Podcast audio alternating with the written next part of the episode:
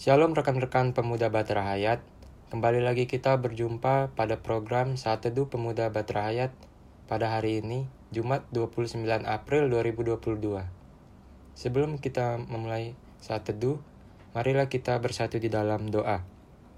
Ya Allah yang Maha Kasih, terima kasih atas berkat dan kasih-Mu kepada kami hingga saat ini. Ya Tuhan, kami akan mendengarkan dan membaca firman-Mu Kiranya Tuhan urapi kami dengan kuasa roh kudus agar kami dapat memahami dan mengerti tentang firman yang akan disampaikan nanti. Terima kasih Tuhan, inilah doa dan ungkapan syukur kami. Dalam nama Tuhan Yesus kami berdoa dan mengucap syukur. Amin. Rekan-rekan, pembacaan Alkitab kita pada hari ini terambil dari kitab 1 Korintus pasal yang ke-14 ayat yang pertama sampai yang ke-12. Beginilah firman Tuhan. Sekali lagi tentang karunia roh. Kejarlah kasih itu dan usahakanlah dirimu memperoleh karunia-karunia roh, terutama karunia untuk bernubuat. Siapa yang berkata-kata dengan bahasa roh, tidak berkata-kata kepada manusia, tetapi kepada Allah. Sebab tidak ada seorang pun yang mengerti bahasanya.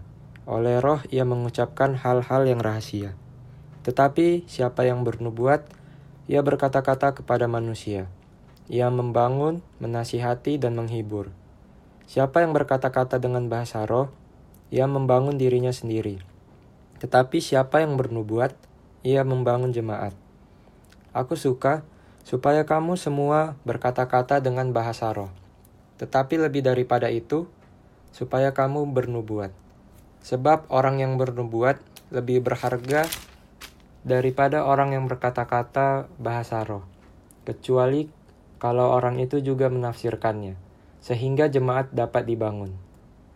Jadi, saudara-saudara, jika aku datang kepadamu dan berkata-kata dengan bahasa roh, apakah gunanya itu bagimu? Jika aku tidak menyampaikan kepadamu pernyataan Allah atau pengetahuan atau nubuat atau pengajarannya, sama halnya dengan hal sama dengan sama halnya dengan alat-alat yang tidak berjiwa, tetapi yang berbunyi seperti seruling dan kecapi.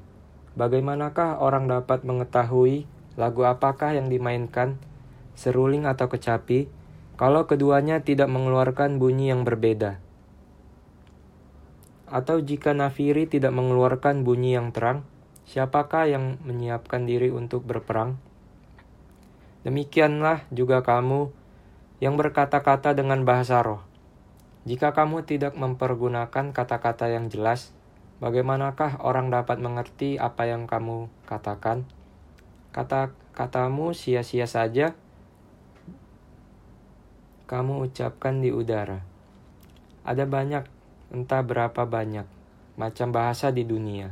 Sekalipun demikian, tidak ada satupun di antaranya yang mempunyai bunyi yang tidak berarti. Tetapi jika aku tidak mengetahui arti bahasa itu, aku menjadi orang asing bagi dia yang mempergunakannya, dan dia orang asing bagiku. Demikian pula dengan kamu. Kamu memang berusaha untuk memperoleh karunia-karunia roh.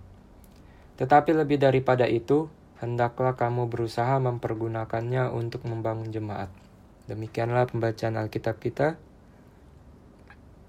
Rekan-rekan, marilah mendengarkan renungan yang berjudul This is not about you, this is about us. Saat dua orang beda bangsa dan bahasa bicara, mereka mengalami kebingungan. Bertanya-tanya, lalu mungkin tidak saling peduli. Kata-kata yang gagal dipahami kawan bicara dapat membuat dua pihak saling mengasingkan, merasa awkward, dan hasil dan akhirnya tidak ada hal yang bisa dicapai, bukan? Bahasa manusia ternyata bisa menjadi dinding pemisah. Bagaimana dengan bahasa roh? Sobat muda, sebenarnya Paulus prihatin dengan perselisihan, perpecahan, dan relasi sosial yang buruk di Korintus. Karunia berbahasa roh adalah salah satu isu yang memicu persoalan zaman itu. Tentu, kita tidak asing dengan istilah bahasa roh. Dalam peribadahan Kristen, beberapa denominasi menggunakan bahasa roh dalam prosesi penyembahan. Pada dasarnya, tidak ada yang salah dengan karunia bahasa roh.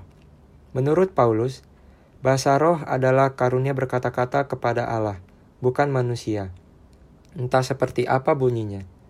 Tidak seorang pun yang mengerti, karena orang yang berbahasa roh sedang mengucapkan hal-hal yang rahasia. Menyampaikan ajaran dalam bahasa yang dimengerti umat adalah hal yang penting dalam pembangunan jemaat. Daripada ribut soal bahasa roh, tingkatkanlah komunikasi yang baik dalam bahasa manusia demi demi kepentingan bersama. Ini lebih penting dan berharga. Sobat muda, jelas bahwa berbahasa roh bukanlah masalah. Yang jadi masalah, kita menyalahgunakan kata-kata dalam bahasa apa pun untuk hal yang buruk. Alih-alih membangun, kita malah menghancurkan persaudaraan. Alih-alih perkataan berkat, malah sumpah serapah. Kita terpecah belah dan gagal bersinergi. Bersinergi bukanlah tentang kepentinganmu, tetapi kepentingan kita. Bukan tentang bahasamu, tetapi bahasa bersama. So, this is not about you, this is about us. Mari kembangkan karunia demi mewujudkan visi misi Tuhan bagi dunia. Demikianlah renungan kita pada hari ini. Mari kita bersatu di dalam doa. Ya Tuhan yang Maha Kasih, kami mengucap syukur karena kami telah mendengarkan renunganmu pada pagi hari ini. Ya Tuhan, mampukan kami menghayati karunia yang ada pada kami dan lebih bijaksana dalam menggunakannya. Di dalam nama Tuhan Yesus Kristus, kami berdoa dan mengucap syukur. Amin. Selamat beraktivitas, rekan-rekan.